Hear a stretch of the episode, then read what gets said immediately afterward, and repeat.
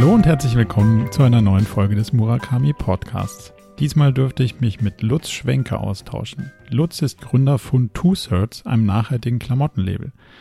Lutz beschreibt sein überaus spannendes Modell, in dem sie nach mehreren Jahren am Markt festgestellt haben, dass man vielleicht doch was ändern muss und alle Zwischenhändler aus dem Prozess rausnehmen muss, um dann direkt an den Kunden zu verkaufen, indem man vorher über Pre-Sales rausfindet, was man eigentlich produzieren sollte, bevor man es denn an den Mann bringt. Wir haben das Thema Nachhaltigkeit als systemische Veränderung eines Unternehmens beleuchtet und auch Lutz ganz persönliche Reise auf dem Weg als Unternehmer hier genauer beschrieben. Von daher jetzt also viel Spaß bei der Episode mit Lutz von Two Thirds.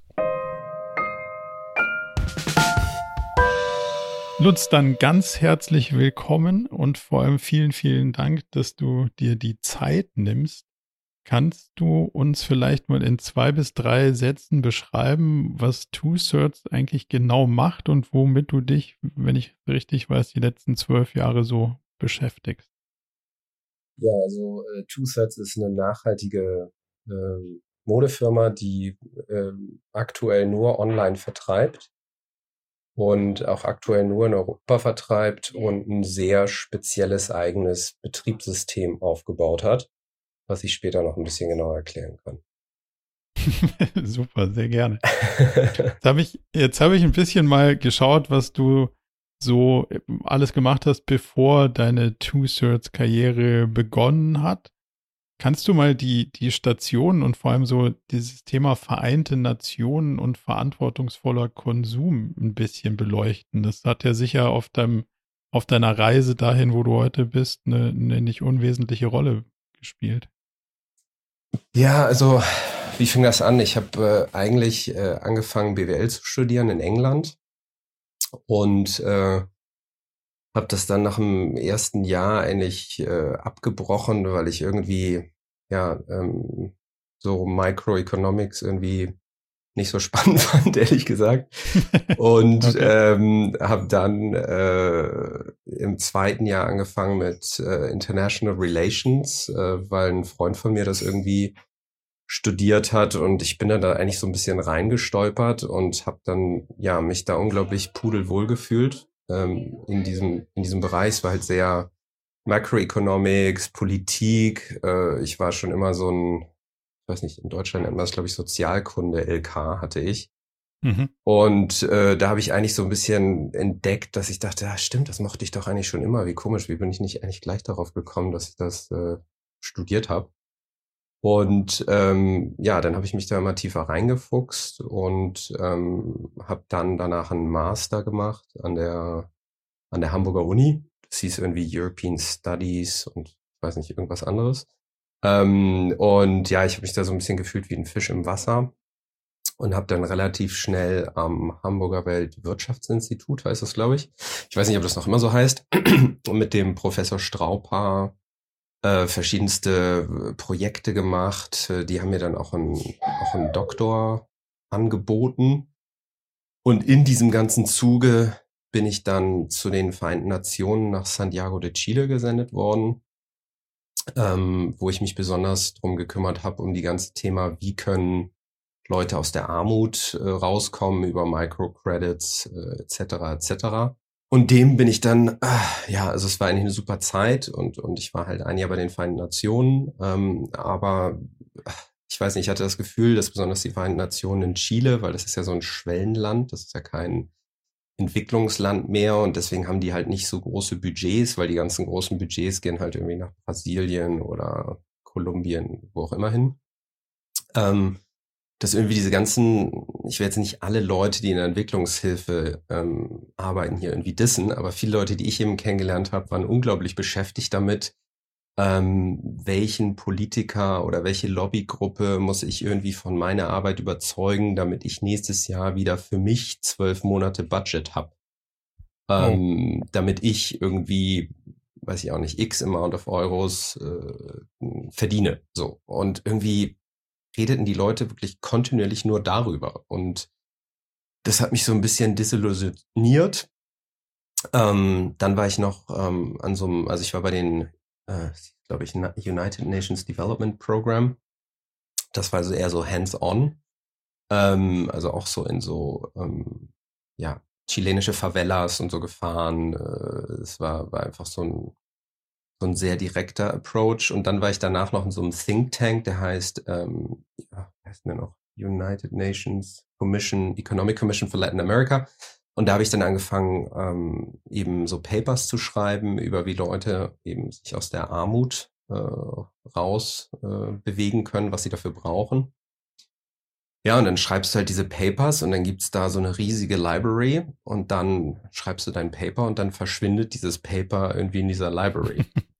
und und ähm, dann, dann bin ich ähm, ein Jahr später dann ans Hamburger Wirtschaftsinstitut zurückgekehrt und sollte da eben ganz hoch dotiert irgendwie mit Professor Strauper ähm, ich hoffe, der hört jetzt den Podcast nicht. Nein, aber ähm, sollte ich dann eben meinen mein, mein Doktor schreiben und der hat mir das ganze Thema so ein bisschen abgeändert, weil der natürlich verständlicherweise seine Forschungsrichtung hat. Und, mhm.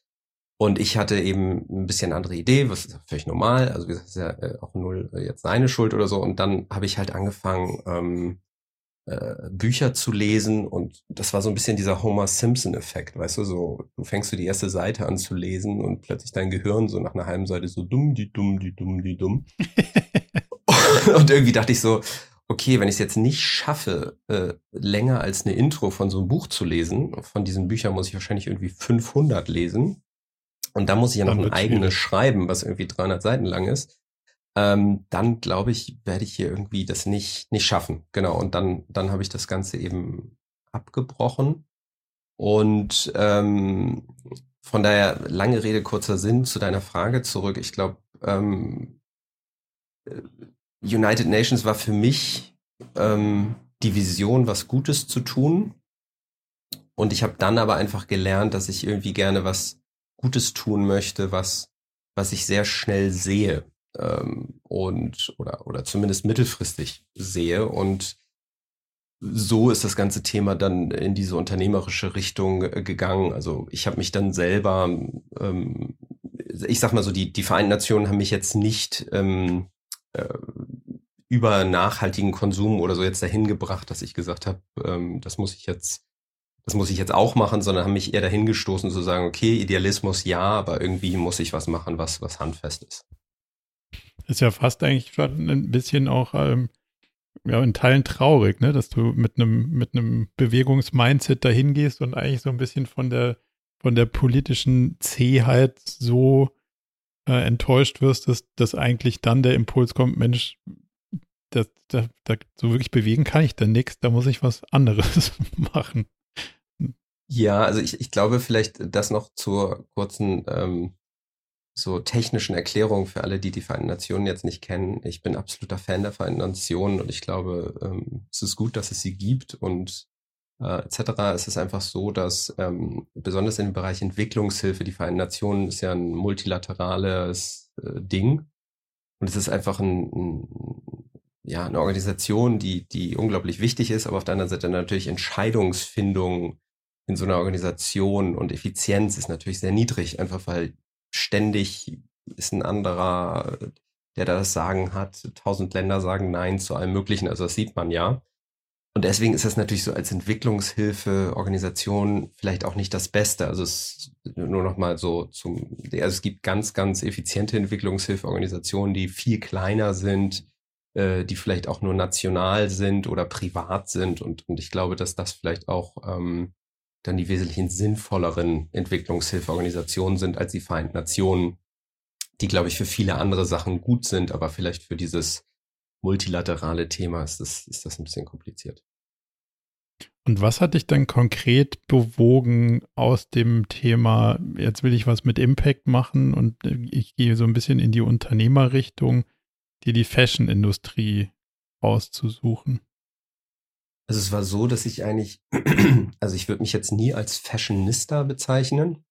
Mhm. Ähm, aber wenn ich ganz ehrlich sein darf, war ich so ein bisschen so ein verwöhnter Hamburger Junge, äh, dritter Sohn. Und ich hatte jetzt nicht unglaublich viel Geld, aber meine Eltern haben mir eben schon gesagt, ja, geh doch mal in die Stadt und kauf dir was. Ähm, und dann habe ich mich irgendwie relativ früh dafür angefangen zu interessieren. Wir haben dann irgendwie auch so uns Sachen bei H&M gekauft und die irgendwie getweakt und so ein bisschen. Also ich habe jetzt nicht angefangen, Sachen zu nähen oder so, aber ähm, ich glaube, ich war in meiner Schule schon so ein bisschen bekannt, dass ich oft einmal Sachen anhatte, die vielleicht nicht jeder anhatte und so weiter. Jetzt überhaupt nicht, wie man sich das so vorstellt, so heutzutage so in diesem Fashionista-Hype, sondern einfach so ähm, vielleicht jetzt nicht so uniformiert darum gelaufen bin. Ähm, und hatte das aber nie für mich äh, im, ja, jetzt irgendwie, dass ich damit was machen will. Und naja, als ich dann ähm, angefangen habe, über Geschäftsideen nachzudenken, hatte ich dann erst die Idee, ähm, so ein cooles Fairtrade-Label für, für Fashion zu machen. Ähm, also es war schon so ein bisschen Fashion, aber ich glaube, in der Sekunde war mir gar nicht klar, dass ich in diesem Prozess ständig immer wieder zu Fashion kam. Äh, ich hatte also dann viele Ideen, die habe ich dann immer wieder überworfen.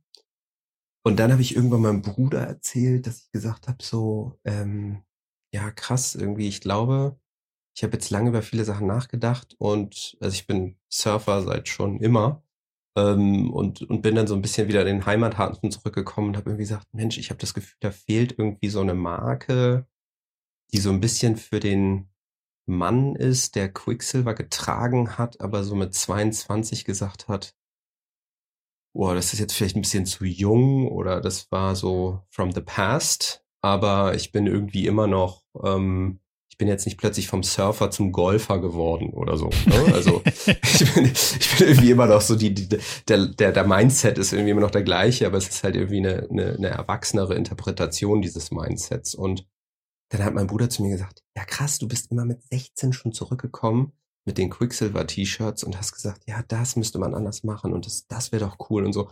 Daran konnte ich mich überhaupt nicht mehr erinnern. Und ich so, hä, das habe ich gemacht? Ja, ja, das war schon immer so. Und ich so, ähm, okay. Ich weiß, es war so ein ganz merkwürdiger, unterbewusster Prozess ähm, scheinbar. Und ähm, genau, und so, so ist es dann eigentlich, ähm, eigentlich entstanden, so aus so, so einem eigenen ähm,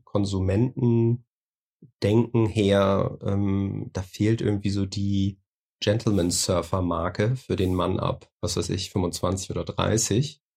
Und ähm, dann war für mich sofort klar, dass es irgendwie eben durch meinen Background, dass es irgendwie nachhaltig sein muss äh, und, und sozial verträglich. Und, und dann war auch für mich relativ schnell klar, dass ich habe mich dann angefangen darüber zu belesen und so weiter und habe dann schnell erfahren, dass irgendwie die Fashion-Industrie, ich glaube, die drittdreckigste Industrie ist, irgendwie nach Schwerindustrie und noch irgendwas anderem. Und habe mich mhm. da halt eben so angefangen reinzufuchsen und dann war es für mich relativ klar, okay, ich muss da irgendwie so eine Benchmark setzen in dem Bereich und, und irgendwie, ich, ich weiß noch, dass ich damals schon über die Post-Cotton-Era nachgedacht habe, obwohl damals redeten alle davon, dass wir unbedingt es schaffen müssen, mehr Organic Cotton äh, zu verwenden und so weiter. Und ja, genau, so, so hat sich das dann irgendwie ergeben und, und der Name Two Thirds ist mir eigentlich unter der Dusche eingefallen. Weil ich eigentlich die ganze, okay. ich werde die ganze Zeit nur durch die Gegend gerannt, äh, so, ähm, meine Freundin oder damals schon Frau, ich glaube damals auch Freundin, die hat irgendwie, ähm, ich kennst du das, ich werde die ganze Zeit so total in meinem Kopf und bin da wie so ein Geist durch die Wohnung gelaufen auf der Suche nach Ideen und und ja. äh, dann stand ich irgendwann in der Dusche und habe mich daran erinnert, dass ich irgendwann mal ein National Geographic Documentary gesehen habe, die mit dem Satz anfing: Two thirds of the world is covered by ocean. Ich weiß nicht, es kam plötzlich so in meinen Kopf. Oh, wow. Und äh, dann habe ich irgendwie gedacht, ja, two thirds, genau, das muss doch irgendwie die Marke des Wassers und das muss symbolisch sein. Mir dann relativ lange Gedanken gemacht, ob das so ein einfacher Name ist, was jedes Mal, wir, wir sitzen ja in Barcelona, jedes Mal, wenn irgendein Spanier anruft und sagt, äh, kann ich mal mit Tweezerts oder Two Birds oder so sprechen, dann kommt, kommt die Frage immer noch mal wieder so to mind, dass man irgendwie so denkt, okay, hm, vielleicht war es jetzt nicht der einfachste Name. Genau, und so, ja. so ist es dann damals irgendwie entstanden. Aber das kann ich total nachvollziehen. Wir haben auch damals bei Murakami gesagt, so puh, schwierig, das kann sich kein Mensch merken. Und irgendwie haben wir dann auch noch ein Logo, was auch kein Mensch lesen kann. Aber wenn man es dann mal geschafft hat, dass es irgendwie die ersten paar hundert Verwechslungen überlebt hat, dann ist es ja eigentlich ganz, ganz, äh, ja, ganz belastbar als Marke. Kannst du ein bisschen beschreiben, wie ihr Sustainable Fashion definiert? Also was macht die Mode nachhaltig und was sind vor allem die Dimensionen, die man weniger dreckig gestalten kann? Ja, also es, es, es gibt äh, verschiedenste Dimensionen. Wir haben halt ähm, von Anfang an gesagt, ähm, wir wollen halt einen ganz klaren Fokus. Also ich fand halt das Thema Sustainability irgendwie einen unglaublich schwammigen Begriff, ähm, weil irgendwie jedes DAX äh, börsennotierte Unternehmen hat ja einen Sustainability Report, äh, wo dann irgendwie oft erklärt wird, wie viel Dreck sie eigentlich machen, aber das ist dann der Sustainability Report. Und äh, wir haben wir haben immer so ein bisschen gesagt, ey, irgendwie muss das ja den Leuten einen Sinn geben. Und wir haben halt immer gesagt, naja, okay, Surfer, äh, im größeren Kreise nicht nur Surfer, sondern irgendwie Ozeanliebhaber oder Leute, die einfach generell sich mit dieser Welt identifizieren können. Die müssen ja irgendein Interesse daran haben, dass eben der Ozean sauber bleibt. Und jetzt im Bereich Ozean, um das jetzt mal so ein bisschen zu vereinfachen und einfach zu, ähm, würde ich mal sagen, für den Ozean gibt es zwei absolute äh, Probleme. Ein Problem kennen vielleicht viele, ist, ist, ist das ganze Thema Plastik, Mikroplastik äh, etc. Also das ist einfach der ganze, ich glaube, es gibt inzwischen mehr Plastik im Ozean als Fischmasse. Ähm, und, und dass sich das eben so schlecht äh, biodegraded, also ähm, auflöst im Ozean und eben hunderte von Jahren dauert. Das ist das eine. Und das andere Thema ist, dass viele gar nicht wissen, äh, es ist nicht nur der ähm, Regenwald, äh, über die Photosynthese dafür zuständig, dass eben CO2 dann in ähm, Sauerstoff wandelt, sondern der Ozean nimmt unglaublich viel CO2, also bindet unglaublich viel CO2. Ähm, und das Problem ist, dass ähm, dadurch, dass wir so einen übertriebenen Ausstoß an CO2 haben, der so Ozean so viel CO2 aufnimmt, dass er immer weiter übersäuert. Und dadurch, das haben vielleicht auch Leute schon mal gehört, ähm, äh, daher kommt eben das Korallensterben am Great Barrier Reef. Ähm, wenn das Ganze noch weitergehen würde, also der, der Ozean wird immer saurer, ne, der pH-Gehalt ist immer saurer und was dann irgendwann mal so als Horrorszenario passieren könnte, dass eben die ganzen Muscheltiere und so sich eben auflösen. Und wenn dann die Muscheltiere sterben, ähm, etc., etc., sterben auch die Fische, weil die die ja essen, etc. Also dieses ganze Biosystem Ozean würde einfach komplett oder ist dabei komplett zusammenzubrechen. Das heißt, ähm, für uns ist auf der einen Seite, ähm, ne, also wir, wir ähm, produzieren regional in Europa für Europa, also das ganze Thema CO2-Ausstoß ist unglaublich wichtig. Ähm, da kannst du dann in der Supply Chain neben jetzt Regionalität mal in Anführungszeichen noch ganz viele andere Sachen machen. Ne? Du kannst äh, die Klamotten weniger waschen, ne? also was viele Leute ja äh, auch vielleicht gar nicht wissen, ist, dass das Produkte ja so Jeans und so, das wird ja alles vorbehandelt und gewaschen und, und bearbeitet, damit Stoffe weicher, heller, äh, äh, irgendwie melierter oder was auch immer sind. Da, da werden teilweise Produkte hunderte Male gewaschen, durch irgendwelche Prozesse geschleift, die auch unglaublich energieintensiv sind. Sowas versuchen wir alles massiv zu, zu reduzieren und, und die Produkte eben so natürlich zu lassen, wie es eben geht. Ähm, dann absoluter Standard bei uns ist eben das, also wenn, wenn Baumwolle, dann eben Organic Cotton, ähm, wenn Polyester, dann recyceltes Polyester. Ähm, wir machen aber auch ganz viel, sag ich mal, neuere Yarns, die jetzt, sag ich mal, so ein bisschen diese Post-Cotton-Era, von der ich von gesprochen habe, einleiten. Also Tencel, ähm, äh, Leinen. Also es gibt unglaublich viel, viel ähm, Stoffe oder, oder äh, Materialien, die, die wesentlich besser für die, für die Umwelt sind auf, auf verschiedenste Art und Weisen. Ähm, Cotton hat nämlich den total crazy Fall, dass ähm, die USA ist der größte Baumwollproduzent, aber auch alles andere Cotton auf der Welt wird eben über die USA getradet und deswegen wird es erstmal in die USA geschifft und dann wird es wieder nach China geschifft und so weiter. Also so ein, so ein, so ein, so ein, ja, so ein Cotton-T-Shirt, äh, bis du es in der Hand hast, hat irgendwie zweimal die Welt umrundet. So, also es gibt unglaublich viel Prozesse so in der Supply Chain, ähm, die man eben reduzieren kann, einfach durch, durch Veränderungen. Und dann nach außen sind es halt die Klassiker wie, also äh, ne, recycled, organic, ähm, Regionalität, was Leute so besser verstehen können. Ne? Ähm, mhm. Dann das Thema, wir, wir kompensieren unseren kompletten CO2-Footprint. Also wir versuchen ihn erst komplett zu reduzieren und was dann noch übrig ist, das kompensieren wir über ähm, Schutz von und, und Aufbau von Mangrovenwäldern. Das heißt, es ist sozusagen dann am Ende des Tages, dass das Produkt von Two-Thirds ist, ist CO2-neutral in dem Sinne, wenn man, es gibt unglaublich viel Streit über das Thema CO2-Kompensation. Mhm. Und wir selber sind da auch kritisch. Auf der anderen Seite sagen wir, wir machen es lieber, als es nicht ja. zu machen. Also es ist immer noch besser, es zu Einmal machen. Einmal mehr gemacht ist, ist, ja, auf genau, jeden Fall. Ne? Genau. Und und ähm, dann gibt's aber unglaublich viele so kleinteilige Sachen, ähm, die vielleicht viele Leute nicht wissen und, und die eigentlich viel relevanter sind. Also ich könnte dir jetzt tausend Beispiele nennen, aber ein Beispiel ist zum Beispiel, dass ich, als ich angefangen habe, immer in die Fabriken in Portugal zu fahren, also wir produzieren halt alles in Portugal und Spanien, bin ich mhm. immer in diese Fabrikhallen gefahren.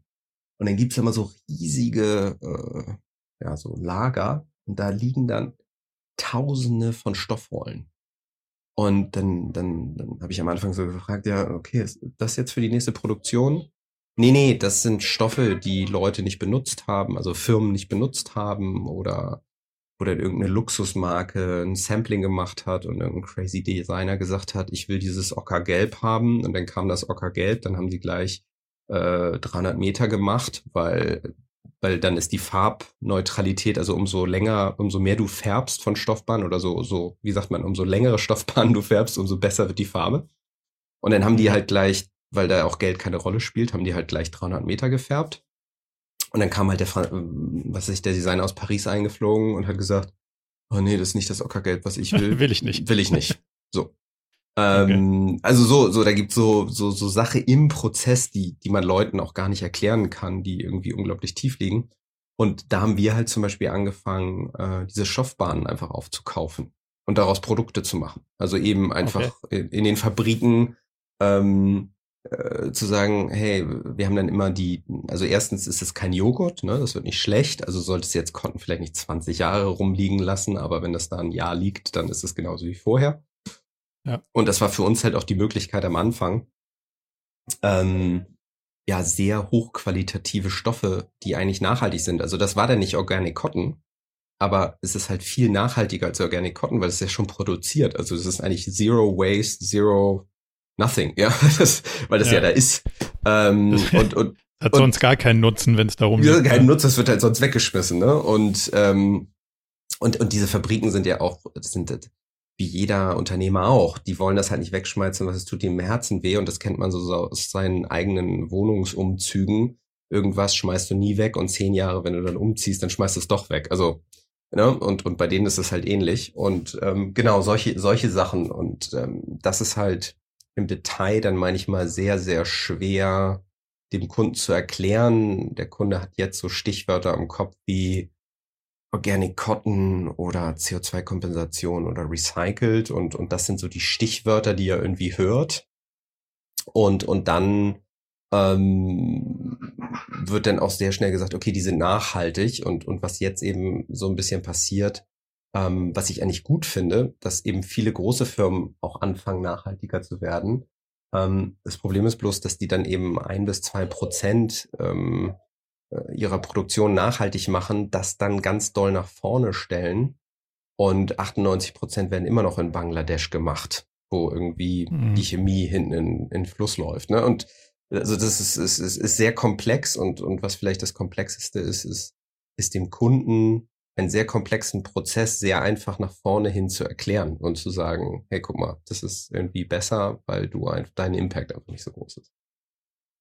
Kannst ich hoffe, so ich habe jetzt deine Frage beantwortet. Abs absolut, absolut. Also, also ist auch spannend, auch weil, weil die Frage ist ja immer, wie definiert man Sustainability in so Produkten? Weil auf der Webseite ist es immer super und das ist, wie du sagst, Kundinnen und Kunden gehen ja da heute hin und sagen so, ich will das haben, also das steht hier irgendwie, dann check. Aber die Frage ist, wie wird denn das interpretiert? Und äh, gerade was die Konzernlandschaft angeht, dann ist ja auch wie du sagst, ist mal, mal gerne mehr nach vorne gestellt, aber der richtige Impact ist es dann eigentlich nicht. Ähm, was mich so ein bisschen noch interessiert ist, kannst du irgendwie greifen, wie viel besser der Konsum eines bewusst produzierten Kleidungsstücks im Vergleich zu einem herkömmlich produzierten Kleidungsstück ist? Also weiß nicht, ob du das in Prozent oder Schädlichkeit oder CO2 oder was auch immer ausdrücken kannst, aber um so ein Gefühl zu geben, wie viel besser ist das als was herkömmliches? Also erstens, wir haben ja einen Sustainability-Experten, den Lukas Stumpf. Äh, wenn ich mich jetzt hier zu sehr aus dem Fenster lehne, dann, dann schlägt der alle Hände über den Kopf zusammen. Was erzählst du für einen Scheiß? Ähm, ich ich kenne jetzt nicht alles äh, im Detail und es äh, hängt unglaublich davon ab, aber ähm, also sagen wir mal, äh, jetzt bei so einem Produkt, was ich eben genannt habe, wo man eben Stoffbahnen aufkauft, ist natürlich auf der Materialebene äh, die Antwort 100 Prozent besser. Ne? Ähm, nachher beim Zusammennähen etc. vor Ort hast du natürlich noch den, den Impact der Nähmaschinen und des Lichtes der Fabrik äh, etc. Das ist natürlich nicht äh, weg. Ähm, ich weiß nicht, ob ich mich jetzt total falsch, also ich meine, dass es bei Organic Cotton, ähm, ich glaube, 30 Prozent weniger CO2-Ausstoß ist. Du hast natürlich das ganze Thema Pestizide, ähm, also so, ne, die, die Arbeiter äh, in den Ländern, die dann eben total äh, kaputte Hände haben von dem ganzen Thema Pestiziden, von dem ganzen Thema ähm, die Belastung auch der Erde, äh, wo da nichts mehr wächst, wächst. Ne? Also du hast diesen äh, Soil Impact. Also ich kann mich da jetzt nicht so aus dem Fenster lehnen. Ähm, es, ist, es, ähm, es ist auch unglaublich unterschiedlich. Ne? Es gibt tausend Studien äh, zu Recycled Polyester, wie viel weniger es braucht. Ähm, ich würde jetzt einfach mal sagen, die, die, die, die Range ist irgendwo zwischen 10 und 100 Prozent auf, wow. auf, auf verschiedensten Produktebenen. Ja. Ähm, es ist eindeutig immer besser. So. Ähm, das, das, das andere, was eben auch äh, nochmal einen Impact hat, ist ja das ganze Thema äh, Shipping. Ne? Also es ist immer besser, ich kaufe was in Europa produziertes als ähm, äh, was, was jetzt irgendwie in China produziert ist. Ähm, Genau, also es ist ähm, auf der einen Seite natürlich äh, total gut äh, regional äh, zu kaufen. Ähm, dann äh, gibt's äh, unglaublich viele Sachen, wie zum Beispiel das ganze Leinen. Das wissen auch viele nicht. Das wächst in Europa. Das heißt, dass sozusagen das Rohmaterial auch, äh, auch noch regional wächst dann muss man sich diese ganzen Prozesse angucken, wie viel was irgendwie hin und her geschifft wird von, von A nach B.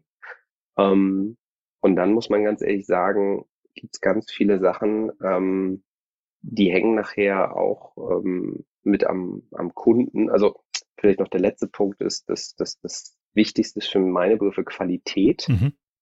Ne? Also es, es gibt jetzt eben ähm, also zum Beispiel ganz einfache Erklärung. Äh, du kannst dir Cotton, einfach mal so als Beispiel, Cottonfasern kannst dir vorstellen wie so, wie so Spaghetti, ne? Und wenn du Spaghetti kochst und die sind super lang, äh, dann kennt man das nach dem Kochen, dass man die manchmal gar nicht mehr auseinander bekommt. Mhm. Ähm, und so ist bei Cottonfasern auch. Also umso länger die sind, umso besser und, und fester sind sie ineinander ver, verankert. Und wenn Cottonfasern äh, niedrige Qualität haben und sehr kurz sind, ähm, dann erstens kennt man das so manchmal, wenn man sich bei billigen Discountern ein Hemd kauft oder so, dann, dann wäscht man das und dann verdreht das so. Ne? Ähm, das kommt daher und dann kennt man das, das Peeling, ne? dass es so kleine Knötchen auf der Oberfläche des T-Shirts mhm. gibt. Ähm, das liegt halt alles daran, dass es eben ähm, äh, sehr kurzfaserig ist. Und jetzt gibt es halt viele, sag ich mal, Fast-Fashion-Produzenten, die jetzt sagen, hey, ich habe auch gerne Cotton die kaufen aber kurzfaseriges Cotton. Ähm, das ist dann zwar organic, aber so eine Lebensdauer von so einem T-Shirt hat dann vielleicht maximal sechs Monate oder ein Jahr. Und dann schmeißt du es weg. Ähm, da ist es natürlich eigentlich viel besser, du kaufst nicht Organic Cotton Shirt, was irgendwie absolute Top-Qualität hat, wie irgendwie Pima Cotton. Ähm, und das T-Shirt hält acht Jahre.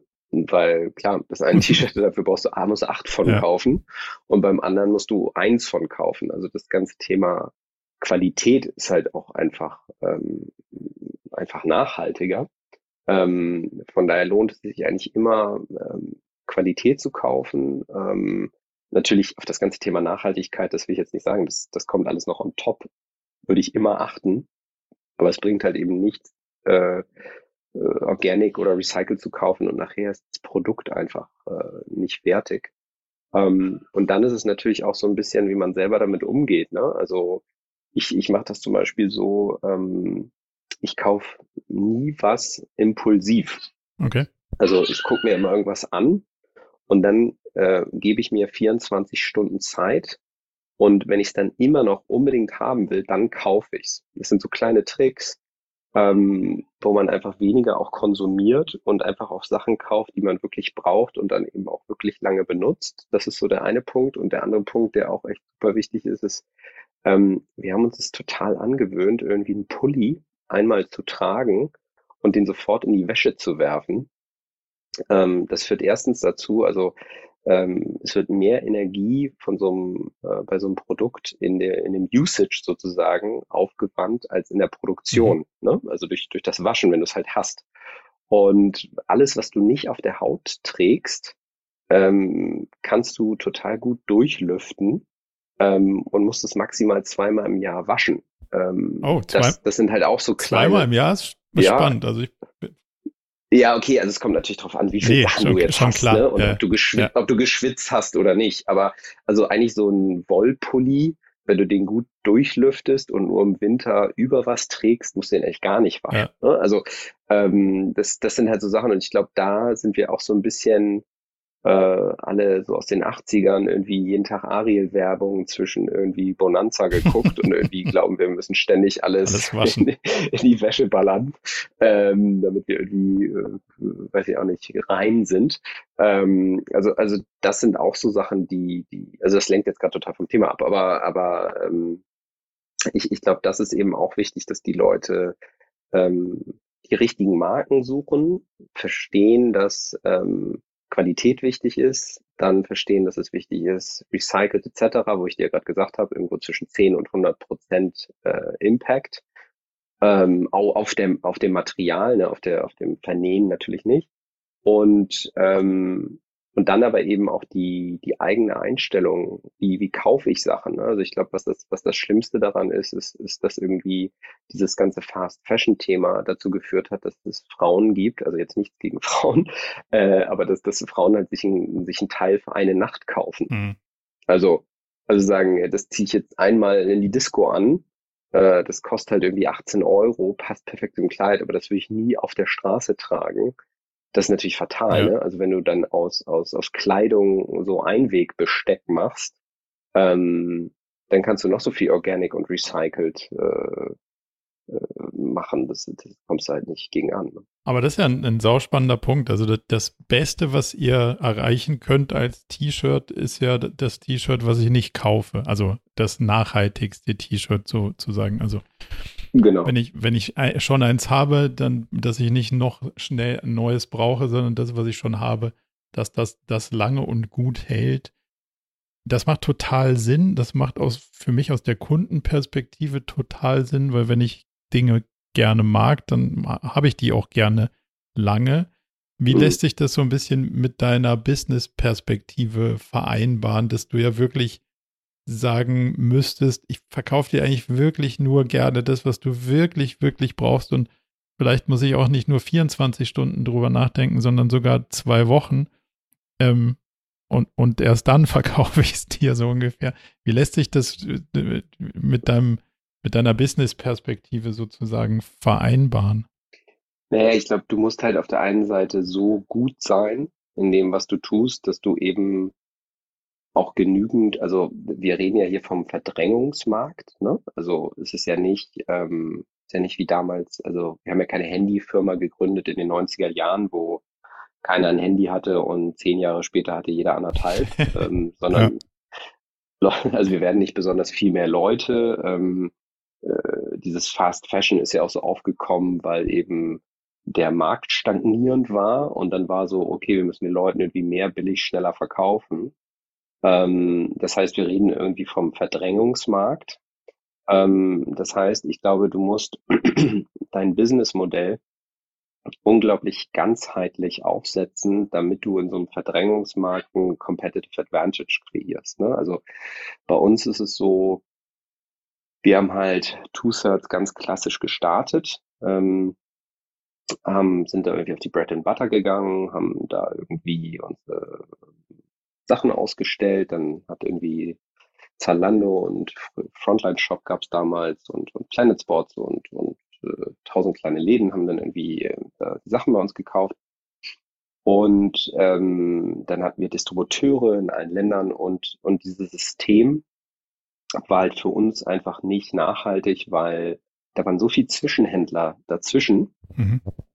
ähm, dass das es für uns unmöglich war, irgendwie Geld zu verdienen ähm, mit, mit einem hochwertigen, nachhaltigen Produkt. Also die Margen gaben das einfach nicht her. Und dann haben wir ja nach vier Jahren äh, Two-Thirds, wie man so schön sagten, äh, gepivotet.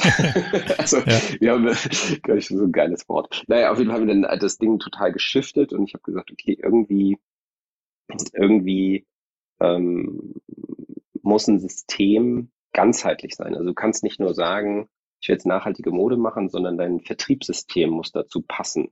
Ähm, deine Wertschöpfungskette muss dazu passen. Ähm, also es ist ein unglaublich ganzheitliches Konzept.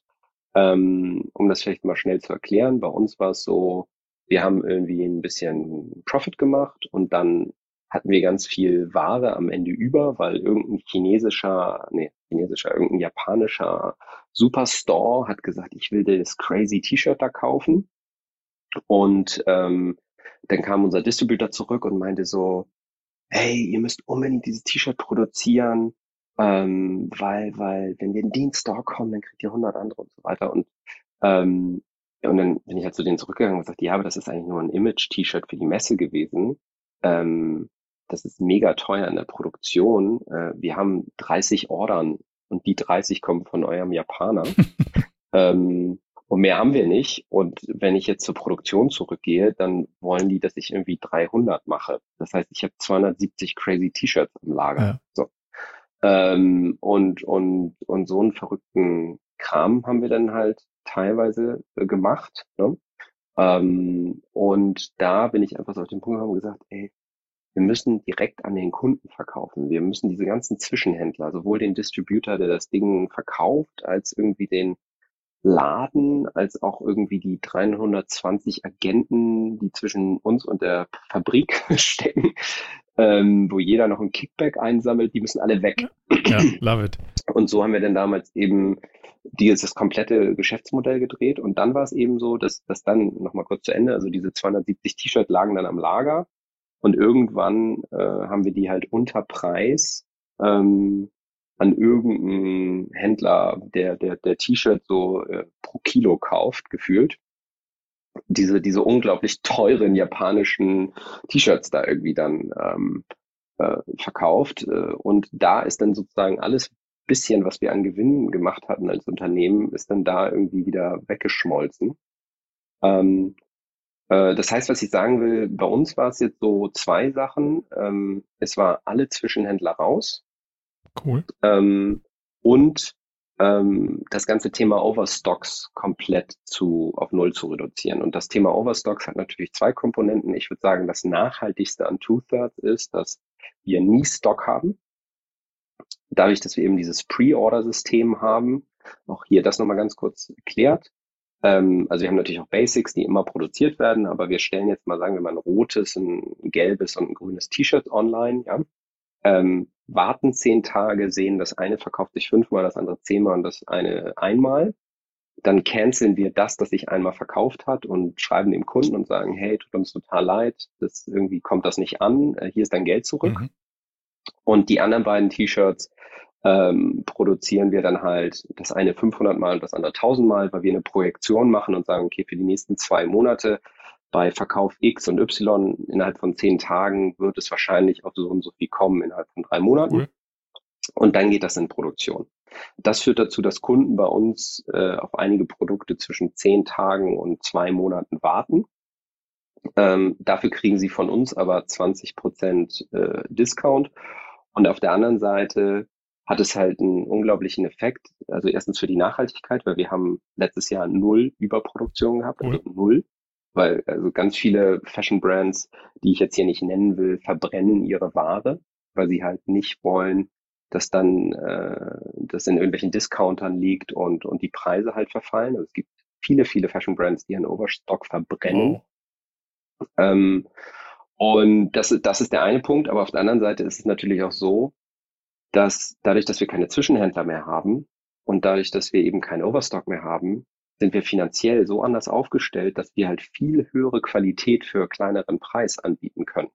Ähm, was dann dazu führt, dass eben die Kundenzufriedenheit viel größer ist, ähm, dass die Leute dann eben auch wiederkommen. So. Und, und, und so kreierst du sozusagen, also unser erstes Konzept zu verkaufen im klassischen Sinne hat halt zu so einem Vicious Circle geführt und, und, und das, was wir dann eben aufgebaut haben, war so ein Virtuous Circle. Also wir haben weder Geld für äh, irgendwelche Boutiquen ausgegeben, äh, ne, weil du, du, du musst ja mal überlegen, wenn du in irgendeinen so super fancy Store gehst, dann musst du überlegen, dass die Marge, die du für das T-Shirt verkaufst, hast du ja den, die, die nette Angestellte, den Counter, du hast das ja alles mitfinanziert. Also die müssen dir das ja irgendwoher finanzieren. Ne? Und, und wir haben halt irgendwie gesagt, okay, wir müssen eigentlich alles, alles, was wir an Ressourcen haben, an, an, an monetärem, das muss in die Qualität des Produktes gesteckt werden. Und alles andere, was, was uns davon ablenkt, das muss raus. Love it. Und diese ganzen Kosten müssen weg. Und so ähm, ist es dann eben entstanden, dass wir gesagt haben, wir kaufen nur online, wir verkaufen nur direkt. Wir haben Customer Service mit 15 eigenen Angestellten, die, die Tag und Nacht persönlich zurückschreibt. Ähm, wir, wir konzentrieren also alles auf Kundenzufriedenheit.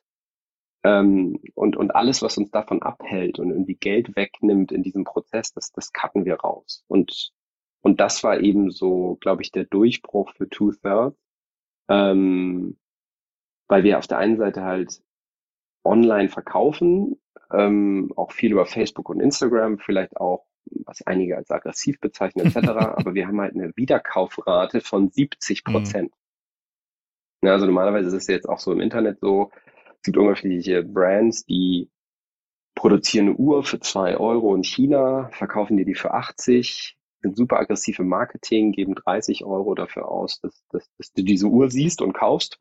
Dann kriegst du die Uhr, dann geht die nach vier Tagen kaputt. Also das klingt jetzt ja. blöd, ja. Dann kriegst du, geht die irgendwann kaputt und dann kaufst du halt nie wieder. Ja.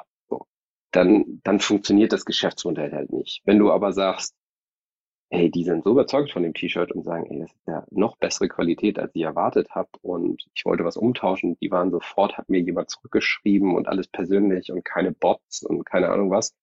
Ähm, und, und so baust du das dann eben auf. Ähm, also wie gesagt, wieder eine super lange Antwort, aber ich glaube, was, was, was ich, wenn ich jemandem was empfehlen würde, ähm, du musst halt gucken, wie du Nachhaltigkeit in ein gesamtheitliches Geschäftsmodell einbinden kannst. Und du kannst nicht einfach nur sagen, okay, ich mache jetzt irgendwas Nachhaltiges und alles andere bleibt wie immer.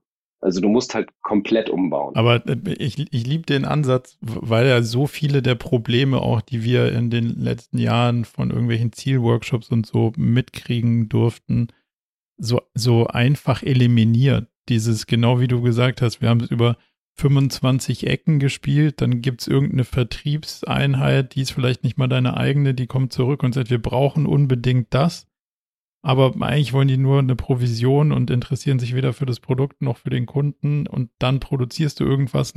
Das führt ja zu vom Hundertsten ins Tausendste Problem und das ist ja so ein, so ein Mehrfrontenkrieg, den kannst du gar nicht mehr gewinnen. So wie du es aufgebaut hast, gerade gedanklich, hast du ja auch den total schönen Vorteil skizziert.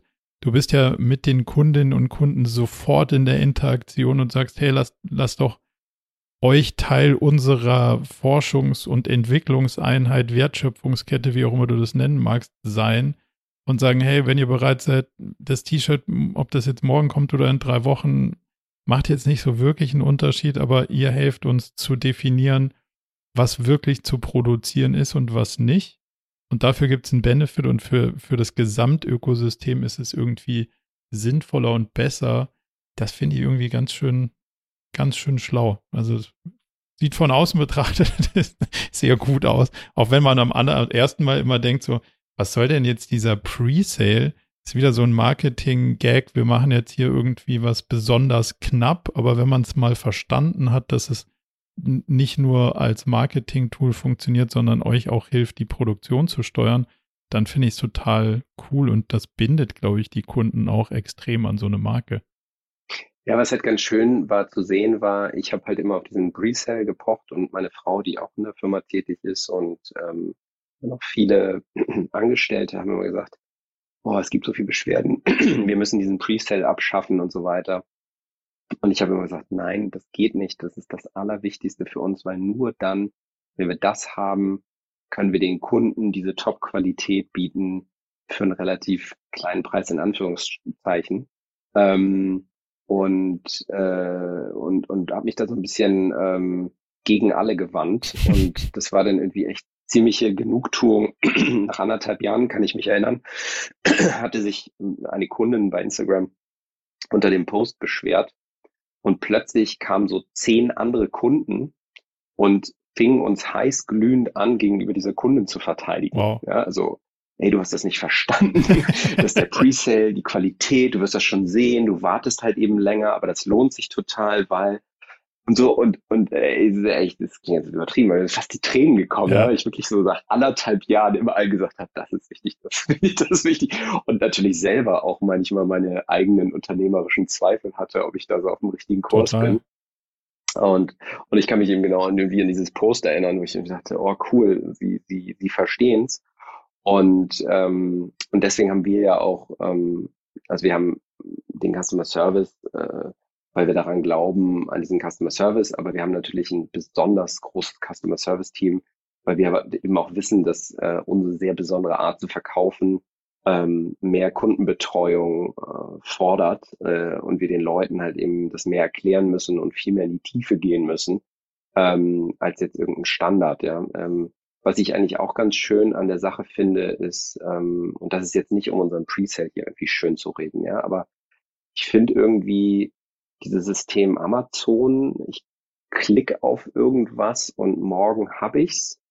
Ähm, das finde ich, das, das killt auch immer so diese Wertschöpfung gegenüber Produktion. Ne? Also ich, ich kenne das immer so, wir, wir haben jetzt ungefähr so 50 Angestellte und von diesen 50 waren vielleicht mal so 20 insgesamt in den Fabriken in Portugal. Und ich freue mich jedes Mal, wenn ich jemanden mit nach Portugal nehme. Keine Ahnung, irgendein Supply Chain Manager, der sich immer aufregt darüber, wie langsam die in Portugal alle sind und wie das nervt und warum die nicht einfach und so und wie auch immer. Wenn man es mal sieht, ist es ein anderes so Spiel.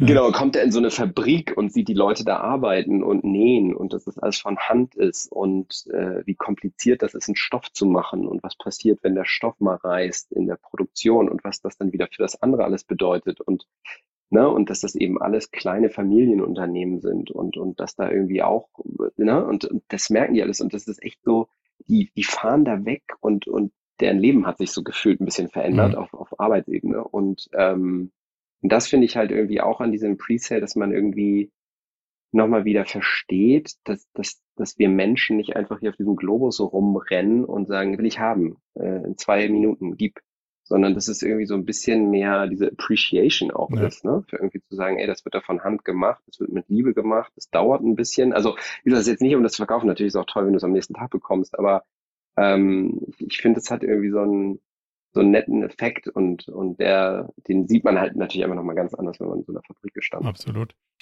Mal zum, um das Thema Wertschöpfungskette nochmal kurz zu beleuchten, wie tief integriert ihr eure Überlegungen da rein? Also lokale Arbeitsbedingungen, wenn es irgendwas mit Wolle oder so gibt, mit Tierhaltung oder wie tief geht ihr da wirklich dann vor Ort auch rein und, und, und redet mit den Leuten oder kriegt ein Gefühl dafür, wie tief das dort auch integriert wird?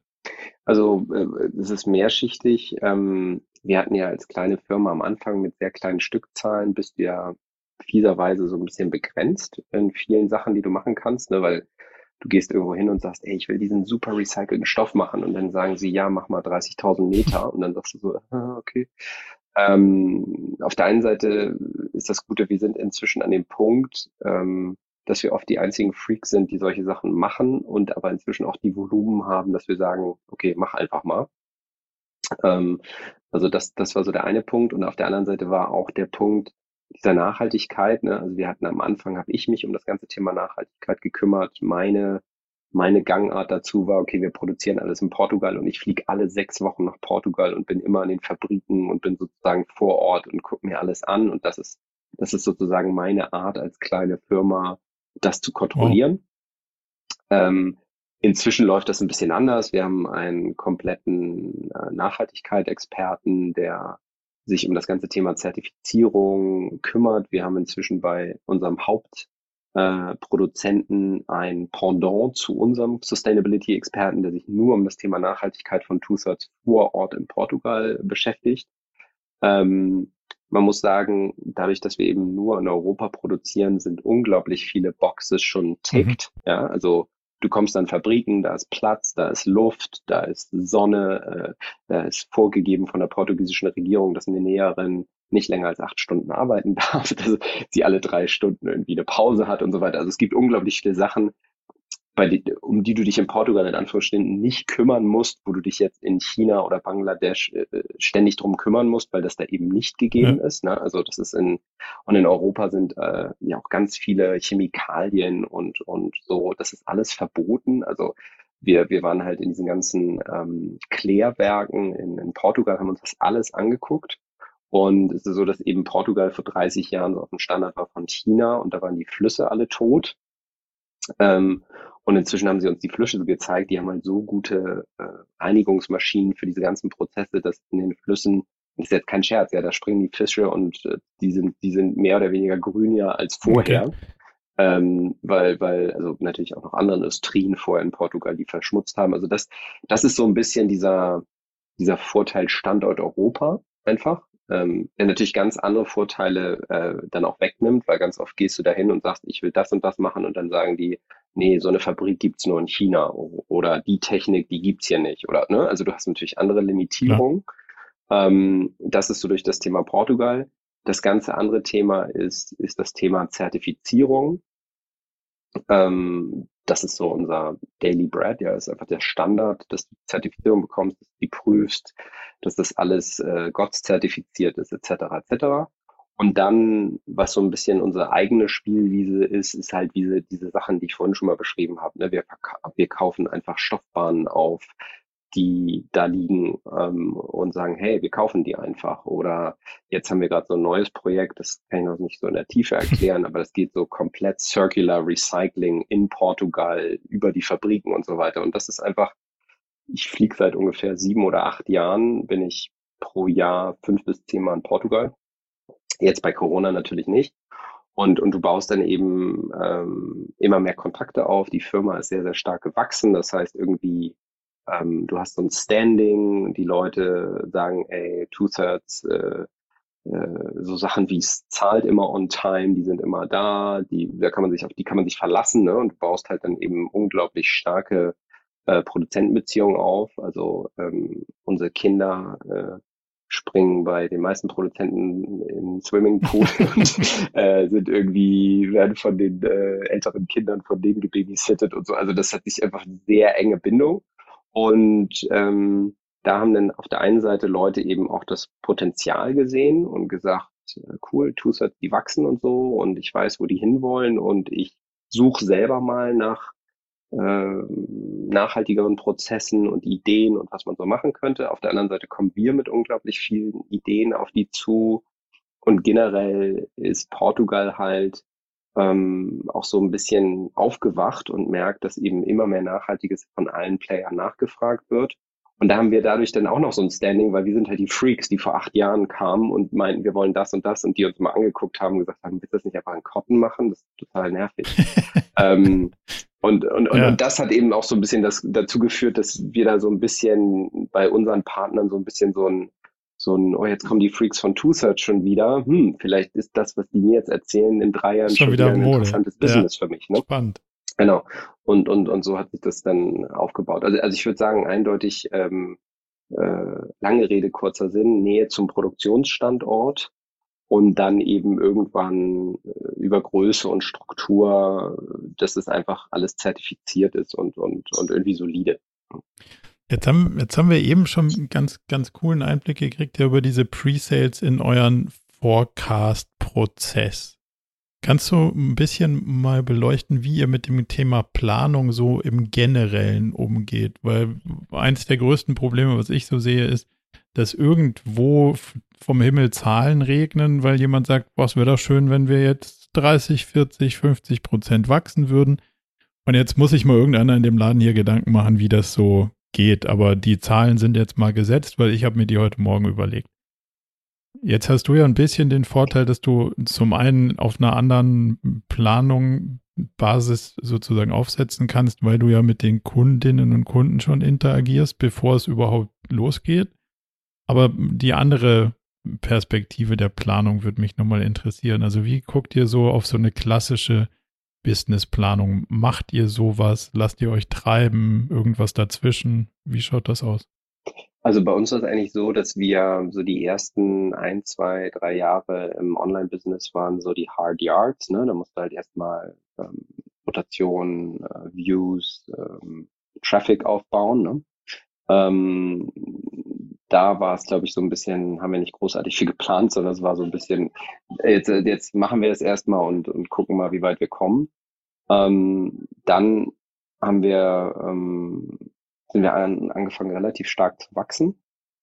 Und ähm, bei mir ist es so, durch dieses Two-Thirds 1, wie ich mal es nennen würde, da habe ich echt so ein bisschen, ähm, ja, es gab mal so einen Spruch von Steve Jobs, nicht, dass ich jetzt irgendwie ein Steve Jobs-Fan bin oder so, aber der meinte irgendwie so, it's, it's, a medicine the patient needed. Und das war bei mir halt so ein bisschen das Two-Thirds 1, ja. ja, das war halt irgendwie so große Pläne, Venture Capital, ähm, äh, alles irgendwie hochtrabend, overpromise, underdeliver und und das hat mich irgendwie so geprägt und so fertig gemacht, ähm, dass ich irgendwie, glaube ich, mich komplett verändert habe und einfach eher in diesen äh, underpromise, overdeliver Mode mir selber gegenüber, unseren Angestellten gegenüber, äh, wem auch immer gegenüber ähm, gekommen bin und mir haben früher unglaublich viel Presse und immer erzählt, Two-Thirds wird das neue so und so. Und wir haben uns dann eigentlich so ein bisschen komplett, oder ich habe mich ehrlich gesagt so ein bisschen komplett zurückgezogen und habe eigentlich so under radar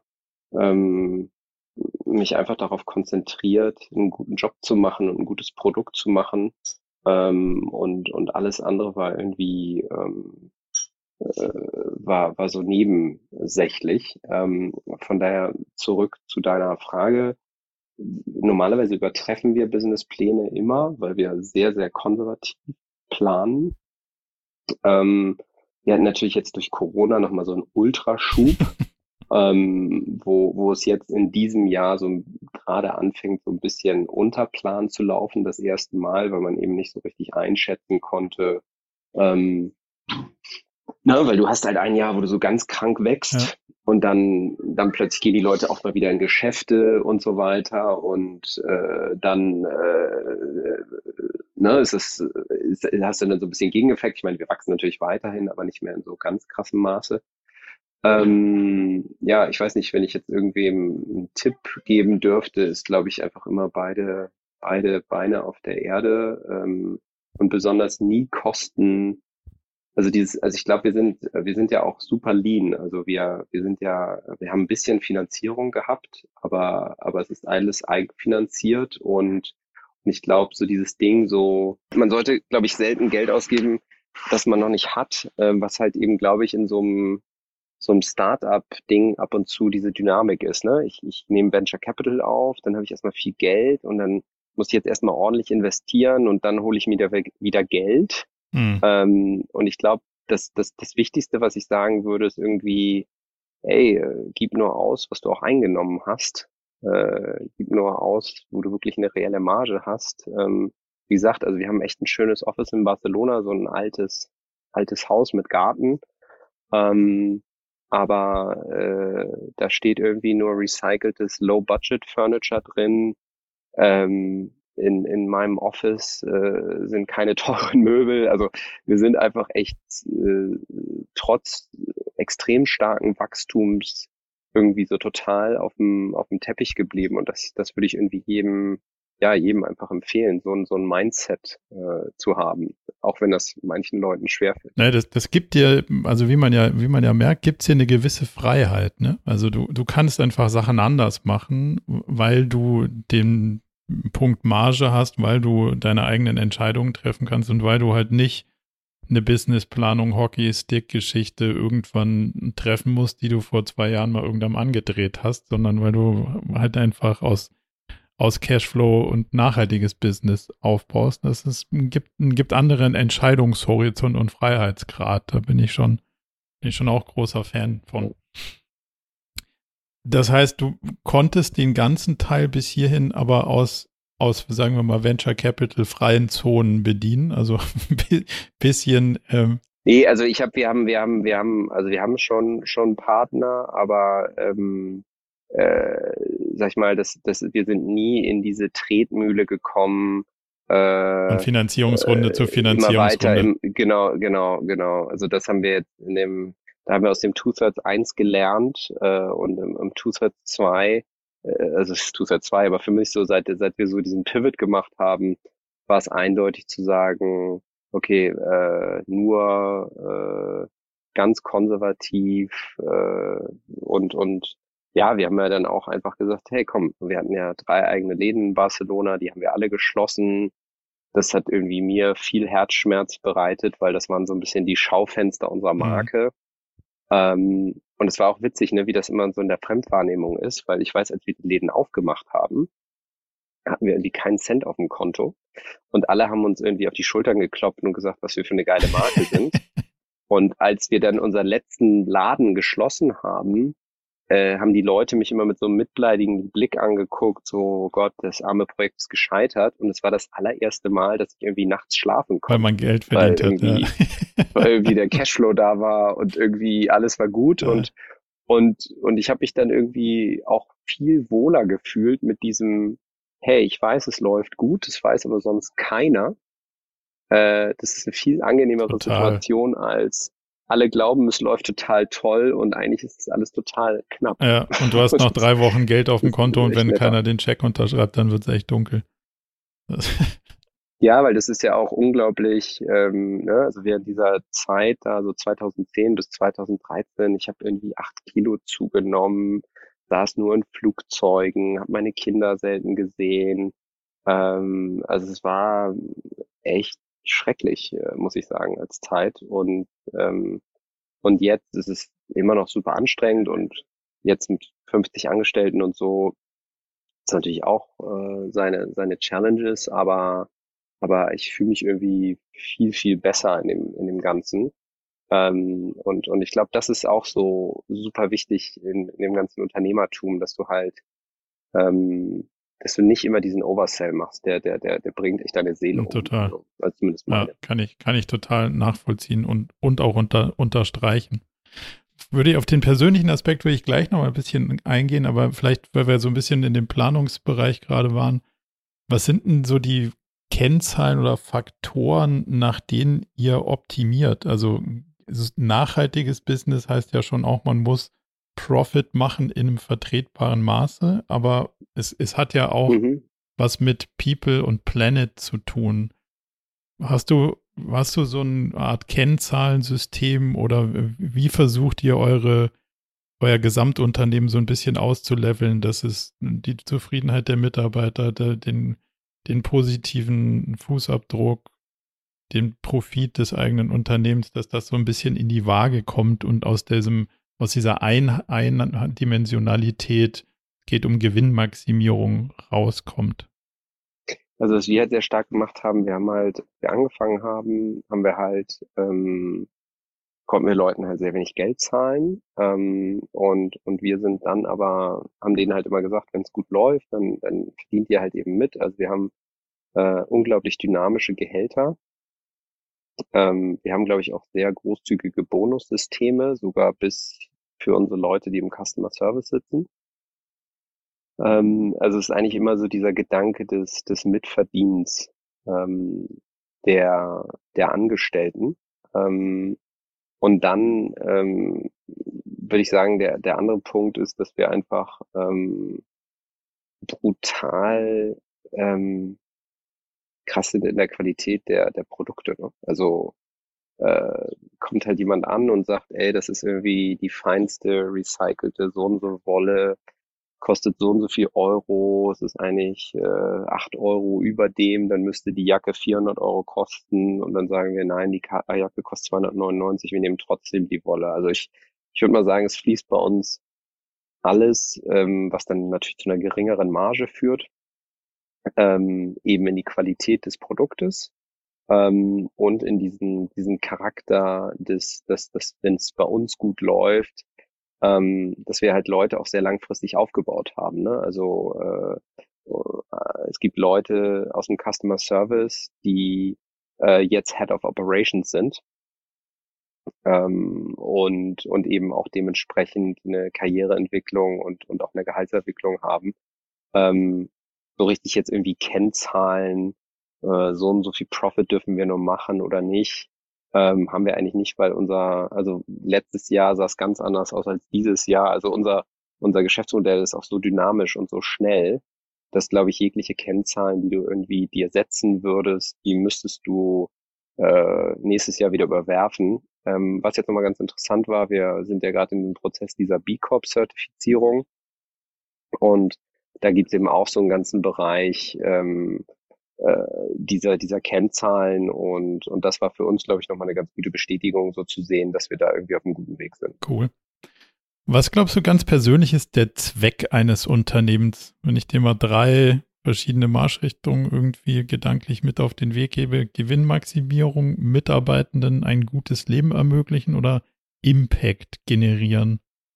Also ich würde mal sagen, die, die weiteren zwei, ne, weil ähm, Gewinnmaximierung wird ja eigentlich immer nur so richtig relevant, wenn du börsennotiert bist, weil du ständig irgendwie tausende von Leuten hast, die eben da Geld reinstecken, um möglichst viel rauszuziehen. Auch ich, also ich kenne auch, ich kenn auch Unternehmer, die sind, machen das als nicht börsennotierte, als zum, zur Maxime. Ja, ja, okay, genau, aber, aber wie gesagt, ich sag mal so, umso mehr äh, Leute da jetzt irgendwie an der, an der Gewinnoptimierung, sag ich mal, ähm, wie sagt man das, Geld verdienen, umso größer wird der Druck halt. Das ist bei uns sehr, sehr reduziert.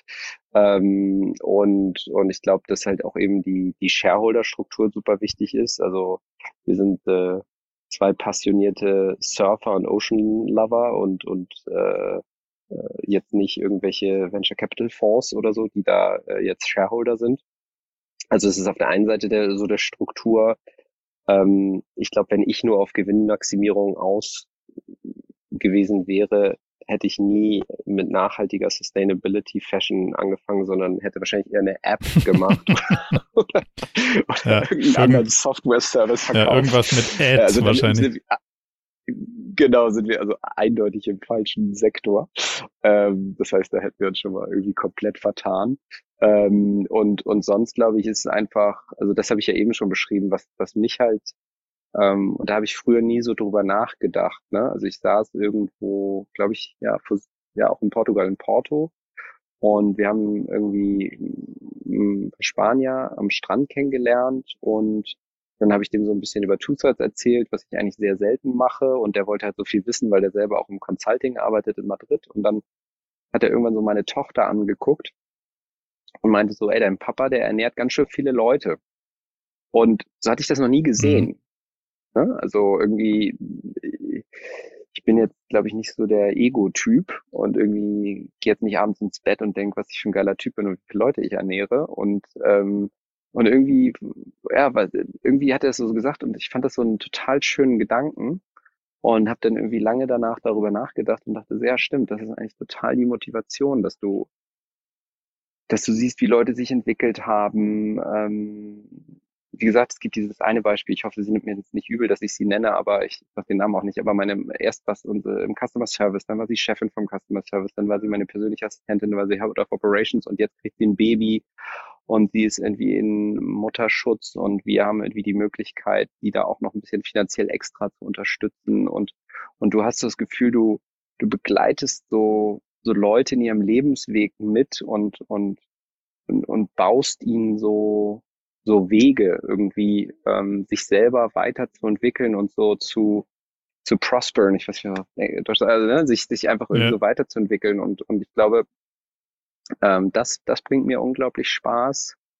Und, und dann weiß ich so, dass als wir das Unternehmen CO2-neutral gestellt haben, ähm, da hatte ich halt auch so das Gefühl, so, so, yes, jetzt sind wir irgendwie, ich sage jetzt, wir haben keinen Impact mehr oder so, aber das war für mich so, so dieses Gefühl, nach irgendwie zehn Jahren angekommen zu sein, ne? dass du irgendwie sagst, ja. ey, es ist alles recycelt, es ist alles organic, es ist irgendwie alles lokal, es, ist, es gibt echt wenige offene Fronten noch, wo ich sagen will, so, oh Mann, scheiße, da sind wir noch nicht so weit. Natürlich sind jetzt die nächsten Schritte, ne, und du denkst weiter, okay, wie können wir CO2 ähm, negativ oder positiv, wie auch immer man es rechnet, sein, ja, ähm, und, und wie können wir sozusagen doppelte Kompensierung für ein T-Shirt haben und wie könnten wir einen positiven Impact schaffen. Ne? Du gehst dann halt weiter, aber das ist halt was, was mich irgendwie, was mich stolz macht und, und, ähm, und, und ich glaube, wir sehen das ja jetzt alle auch als Generation. Ne? Wir, wir kaufen uns irgendwas, dann haben wir für zwei Minuten ein Glücksgefühl und danach ist unser Leben das gleiche wieder wie vorher. Mhm. Und, und ich glaube daran, das finde ich, also weil, weil am Ende, was macht man mit Geld? Mit Geld kauft man Sachen. Und wenn dieses Kaufen zu zwei Minuten Glück führt und danach alles so wie vorher, dann relativiert sich irgendwie Geld halt auch. Und diese, diese Story, die ich gerade von meiner Assistentin erzählt habe, oder diese CO2-Neutralität, da habe ich das Gefühl, das sind Glücksgefühle, die wesentlich äh, long-term so anhalten und ja. ja, die halten irgendwie länger gefühlt. Ne? Und, und ich glaube, am Ende des Tages streben wir ja alle irgendwie nach Zufriedenheit und Glück und äh, ich glaube, dadurch beantwortet sich das schon so ein bisschen von selbst. Das heißt also, die, die Größe des Unternehmens ist nicht mehr das, was der dir als Erfolg sozusagen vorschwebt, sondern den Impact ist immer so ein großes Wort, aber auch den, den Einfluss, den du auf das Leben der Kunden und der Mitarbeitenden äh, nehmen kannst, ist das eher, was dir Antrieb gibt, wenn ich das, wenn ich das richtig interpretiere, oder? Das ist richtig. Auf der anderen Seite würde ich dich jetzt auch anlügen, wenn ich sagen würde, die Größe des Unternehmens ist mir nicht wichtig. Ähm, das hat zwei Gründe. Das eine, der eine Grund ist, ich habe das Gefühl, du musst eine gewisse Unternehmensgröße haben, um stabil zu liegen. Ähm, und wenn du jetzt nochmal so auf dieses Mitarbeiterthema zurückgehst, dann kannst du das vielleicht so symbolisch sagen, ich habe da so eine große Familie und ich will ein solides Haus bauen, wo die drin leben und wenn mal ein Wind oder ein Sturm oder ein Starkregen kommt, dann hält das Haus. Ja, aber nicht, weil ich auf irgendwelchen Konferenzen oder in irgendwelchen Podcasts sagen will, wie cool ich bin, weil mein Unternehmen groß ja. ist. Oder irgendwie Ferrari fahren, sondern einfach, weil du so das Gefühl hast, Ne? Also das ist ja auch in der Natur jeder Sache. Jeder Baum will wachsen, jeder, ne, jeder will irgendwie das Beste sein, was er sein kann. Und natürlich gucken wir schon auf, oder ich gucke auf die Größe, weil ich irgendwie sage, erstens, umso größer ich bin, umso mehr positiven Impact mache ich, weil ich mal behaupten würde, unser Impact ist eindeutig wesentlich positiver als der Durchschnittsimpact in diesem mhm. Markt. Ähm, und auf der anderen Seite einfach auch aus so einem persönlichen Sicherheitsgefühl, auch mit aller Ehrlichkeit bestimmt auch, ähm, aber eben auch aus diesem, sag ich mal, fast so ein bisschen väterlichen äh, Schutzinstinkt ja. äh, unser, unseres Unternehmens ähm, ist Größe für mich wichtig, aber jetzt nicht wegen Profit hier oder so. Ja. Und die, die Family-Run-Businesses, mit denen ihr produziert, die sind ja sicher eine Säule eures, eures Modells, aber auch eures Erfolgs. Wie, wie schaust du denn da drauf, wenn man das Thema Skalierung anschaut? Weil die können ja auch nur immer in bestimmten Größen mitgehen und dann stoßen die ja wieder an ihre, an, an, an Wachstumssprünge oder sogar Grenzen. Also du hast ja das, den großen Vorteil, dass die, die, die Modebranche unglaublich segmentiert ist. Also ähm, selbst Adidas und, und Nike haben ja nicht eigene Fabriken oder vielleicht haben sie irgendwelche, aber generell ist es ja outgesourced. Mhm. Und dann hast du ja Fabriken, die, ähm, die unglaublich spezialisiert sind. Also ich glaube, wir produzieren in 42 unterschiedlichen Fabriken. Äh, einfach weil ähm, der eine kann das, der andere kann das, der andere kann das. So. Ähm, das heißt, die Skalierbarkeit äh, auch in Portugal ist, ist einfach sehr groß, weil, weil wir sozusagen mit vielen kleinen Unternehmen zusammenarbeiten. Das ist dann alles verbunden über einen Hauptagenten, mit dem wir seit acht Jahren zusammenarbeiten. mit über den wir auch alles oder fast alles abwickeln. Ähm, und, und wir kennen, sag ich mal, nicht alle 42 Fabriken, aber ich sag mal, unsere, unsere vier Hauptfabriken, die dann alles machen. Nee, vielleicht erkläre ich es falsch. Also wir haben sechs oder sieben Hauptfabriken, die das Endprodukt machen, aber du hast halt eben ganz viele Fabriken, die Prozesse äh, machen. Der eine näht das zusammen, der andere macht die Knöpfe. Ne? Also ein bisschen so Zuliefererkette sozusagen.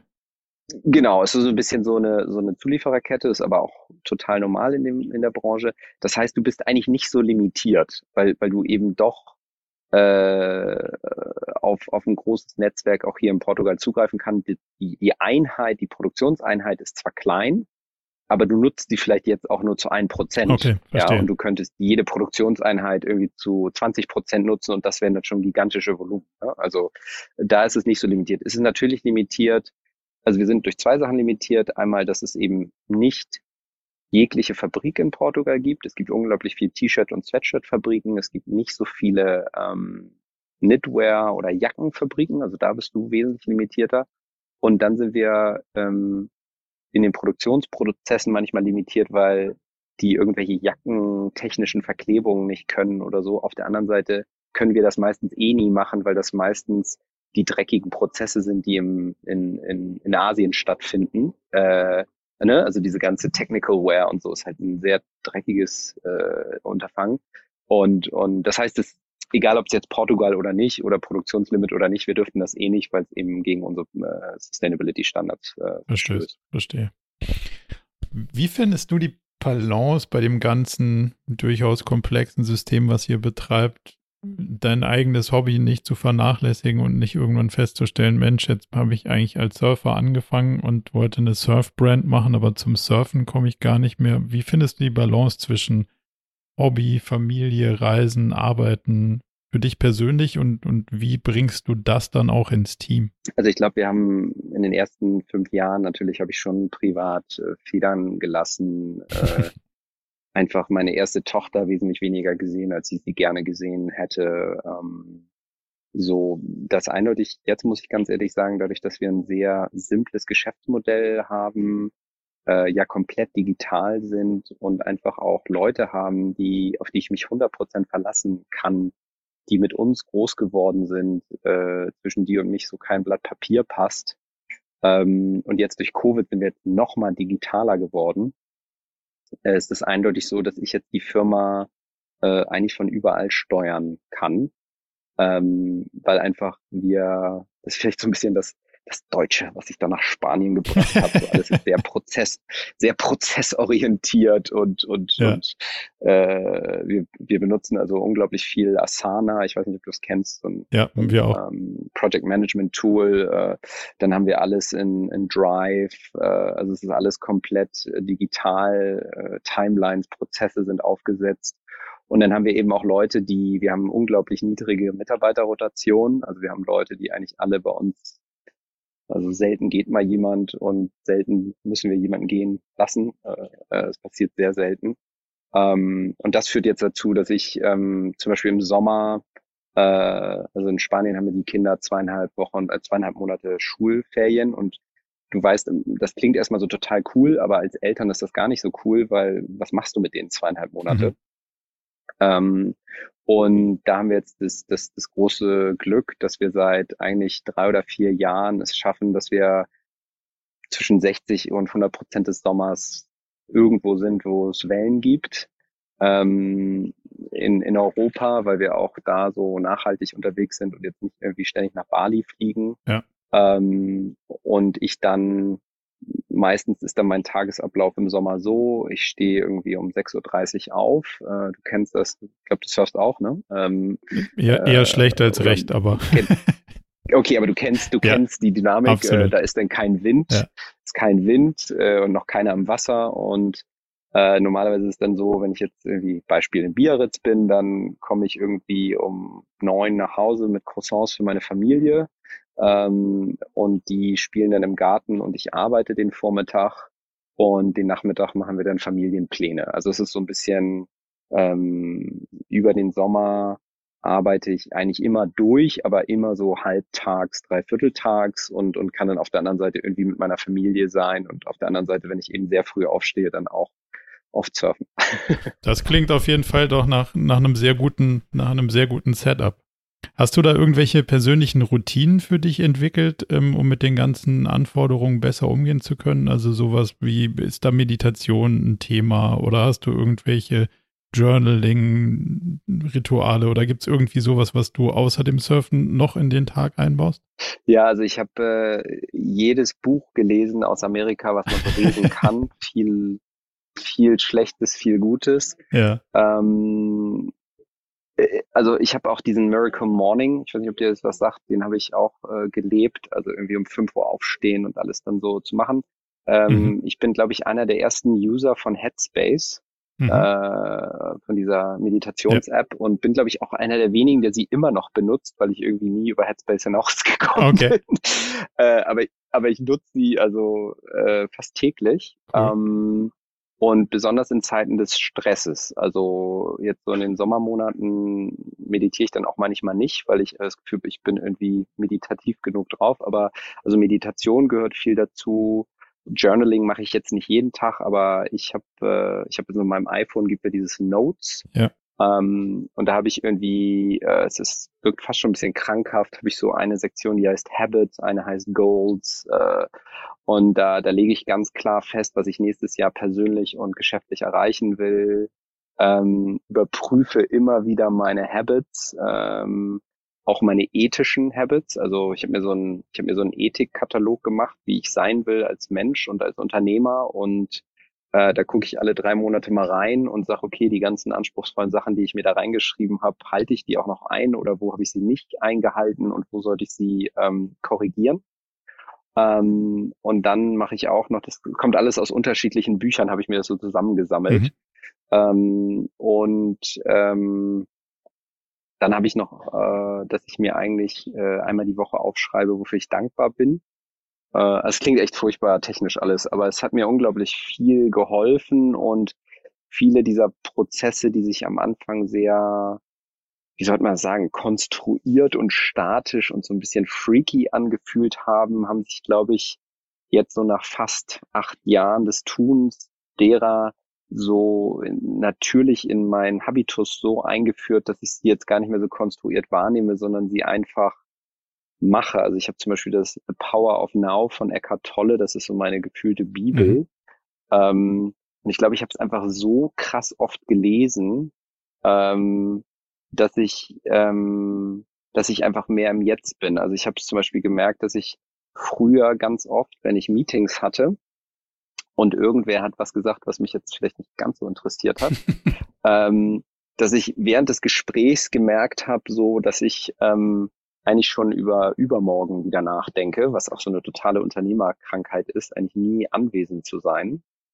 Ähm, und da muss ich sagen, das habe ich immer noch eine Tendenz zu, wie jeder Unternehmer, aber ich glaube, ich bin, bin echt besser geworden ähm, äh, in dem Bereich. Also irgendwie äh, mehr wirklich präsent zu sein und, und mich um, um konkrete Sachen im Jetzt äh, zu kümmern. Natürlich musst du als Unternehmer auch immer planen, aber wenn du kontinuierlich nur in der Zukunft lebst, glaube ich, ist es nicht gut für dein Unternehmen und, und privat auch nicht für dich. Nee, das glaube ich auch.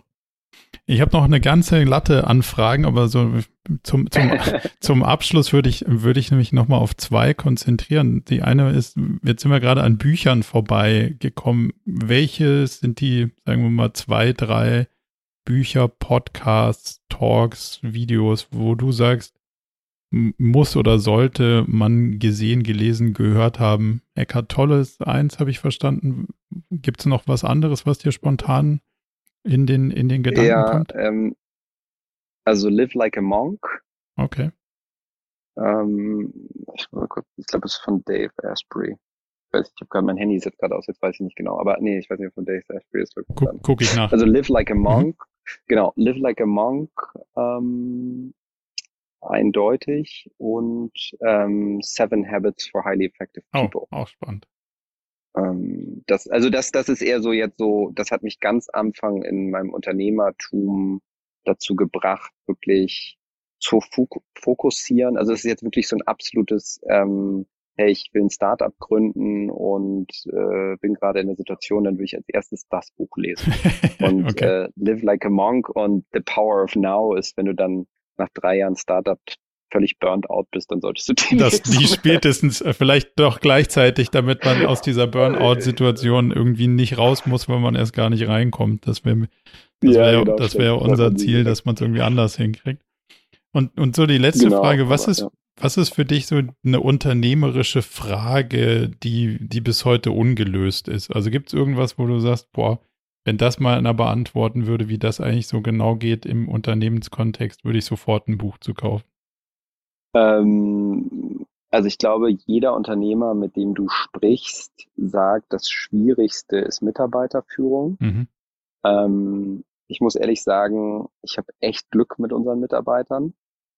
Ähm, und trotzdem, also das ist jetzt auch gerade, also vielleicht, ich glaube, vielleicht ist das auch schon gelöst, bloß ich habe es noch nicht gelöst, ähm, weil wir eben jetzt auch einfach so schnell gewachsen sind und eben vor vor fünf Jahren hatten wir noch zehn angestellt, jetzt haben wir 50. Ähm, äh, für mich ist gerade so dieses, ähm, genau, wie motiviere ich Leute, ähm, wie, wie kriegt man sie irgendwie dahin, dass sie, dass sie diese Lernkurve mit einem gehen und, und ja, also wie das ganze Thema Mitarbeitermanagement, aber ich glaube nicht, dass das noch nicht gelöst ist, sondern dass es für mich gerade noch nicht so gelöst ist und das ist so gerade mein absoluter Challenge, so wo ich sage, ähm, ne, weil bis jetzt habe ich das alles so aus dem Bauch raus gemacht und das hat auch immer super gut funktioniert, weil ich glaube, das kann ich ganz gut, aber wir werden jetzt so groß, wo ich mich gerade so ein bisschen frage, ja, und, und da habe ich halt viel so Bücher auch zugelesen und da hat mich jetzt keins so bis jetzt inspiriert. Mhm.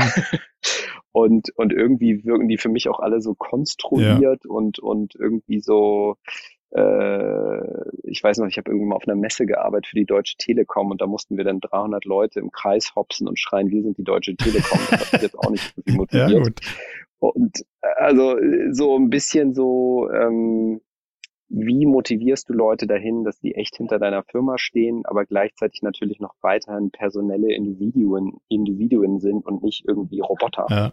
Ähm, ich kann dir, ich kann und, dir meinen Blick und, darauf ja. geben, ohne dass er jetzt, dass der ja, jetzt schon okay. gelöst ist, aber ich, ich habe so ein Mantra, ich glaube, man kann Leute nicht motivieren, man kann nur aufhören, sie zu demotivieren. Und das heißt, du musst, okay. du musst rausfinden, was will jeder Einzelne und wo passt jeder Einzelne gut hin. Und wenn das, was jemand will, zu dem passt, was er soll und kann, dann muss man eigentlich gar nicht mehr viel dazu tun, dann muss man eigentlich nur noch weglassen, nämlich alles, was dem im Wege steht, dass das irgendwie sinnvoll ist. Und das hat sehr viel damit zu tun, rauszufinden, was ist, was ist dir wichtig, was ist der anderen Person wichtig, passen die Skills und passt die Herausforderungen zusammen. Und wenn man da eine Passung hat und eine grundsätzliche Vision, weil das, was Menschen zur Zusammenarbeit ermöglicht, ist Shared Vision und Shared Values. Und wenn du da sozusagen mhm. ein Agreement hast, zwischen dir und deinem Gegenüber, zwischen den Werten und der Vision, wo man eigentlich hin will und dann sagt, okay, jetzt passt auf dem operativen Level auch noch die Herausforderung zu den Fähigkeiten, dann geht grundsätzlich wahrscheinlich nicht mehr viel schief, wenn man anfängt, alles aus dem Weg zu räumen, was da stört. Das ist so meine Sicht der Dinge, aber ähm, bleibt, ja. was noch zu beweisen wäre, ob das on scale für alle funktioniert. Ja, also es ist, wie gesagt, ich, ich glaube, wir sind da auch schon weitergekommen und ich finde deinen Ansatz sehr interessant. Äh, es bleibt trotzdem noch so ein bisschen so eine Mystery für, weil das Ding ist ja irgendwie, Menschen sind Menschen und jeder Mensch ist unglaublich unterschiedlich. Total. Und da sind natürlich einfach manchmal so Prozesse einfacher, die einfach so schön statisch und immer gleich sind. Und das macht es auf der einen Seite ja auch äh, spannend und was wir vorhin ja auch angesprochen haben, ist, dass es äh, das, was am glücklichsten macht, wenn Leute sich bei dir entwickeln. Mhm. Ähm, auf der anderen Seite macht dich das auch sehr, sehr unglücklich, wenn du mit Leuten frustriert bist oder Leute bei dir frustriert sind. Ne? Ja. Und ähm, das glaube ich so ein bisschen, ähm, ja, da ist halt einfach das, das sehr Positive ist da, liegt da und das sehr Negative wohl auch. Absolut.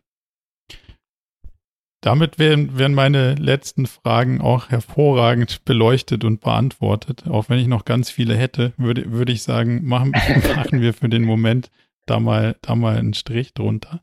Wenn jetzt jemand sagt, Mensch, was, was der Lutz da erzählt hat, klingt so toll, habe ich vorher noch nicht gehört. Wo ist das Beste, sich im Netz damit auseinanderzusetzen, mehr zu erfahren über, über dich und euch?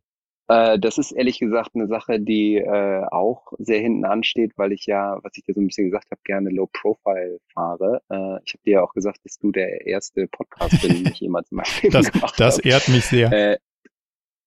Und äh, wir ähm, hier, äh, sag ich mal, mein ganzes Team mich immer dazu drückt, mehr ins bisschen ins Spotlight zu gehen und und mehr Presse und und mehr über die Geschichte zu erzählen. Und äh, ich habe mich bis jetzt dann noch nicht so überwinden können. Von daher kann ich dir ehrlich gesagt nicht so richtig sagen. Also man liest, kann natürlich bei Two Thirds lesen, wie wir Nachhaltigkeit machen und und und äh, da versuchen wir auch so viel äh, preiszugeben, wie wir können.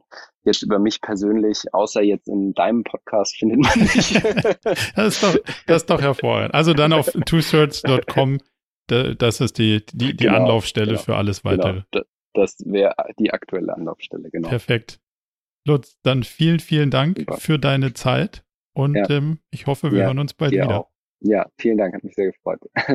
ciao, ciao. Zum Abschluss noch ein kleiner Hinweis in eigener Sache.